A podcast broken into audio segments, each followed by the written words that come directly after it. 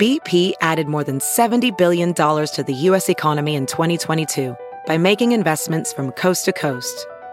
Investments like building charging hubs for fleets of electric buses in California and starting up new infrastructure in the Gulf of Mexico. It's and, not or. See what doing both means for energy nationwide at bp.com slash investing in America. Good morning. I'm Margie Ellisor at Fox 2 with your St. Louis news, driven by Bomarito Automotive Group. A man in his 50s is the fifth person to die from COVID 19 in St. Louis County. That brings the death toll in the St. Louis region up to 12, with 18 deaths statewide. Illinois Governor J.B. Pritzker announced nearly a thousand new cases in that state, bringing the total to 6,980, with 141 deaths.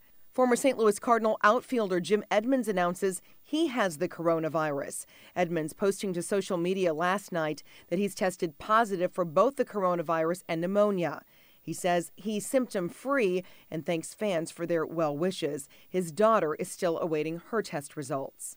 From the Fox 2 Weather Department, there will be more sun than clouds today, but temperatures will manage to climb a bit, with afternoon highs reaching the mid to upper 60s. A few spotty showers will develop late tonight with low temperatures in the low 50s. Then tomorrow will be mostly cloudy with a few showers at times. High temps will cool back into the lower 60s.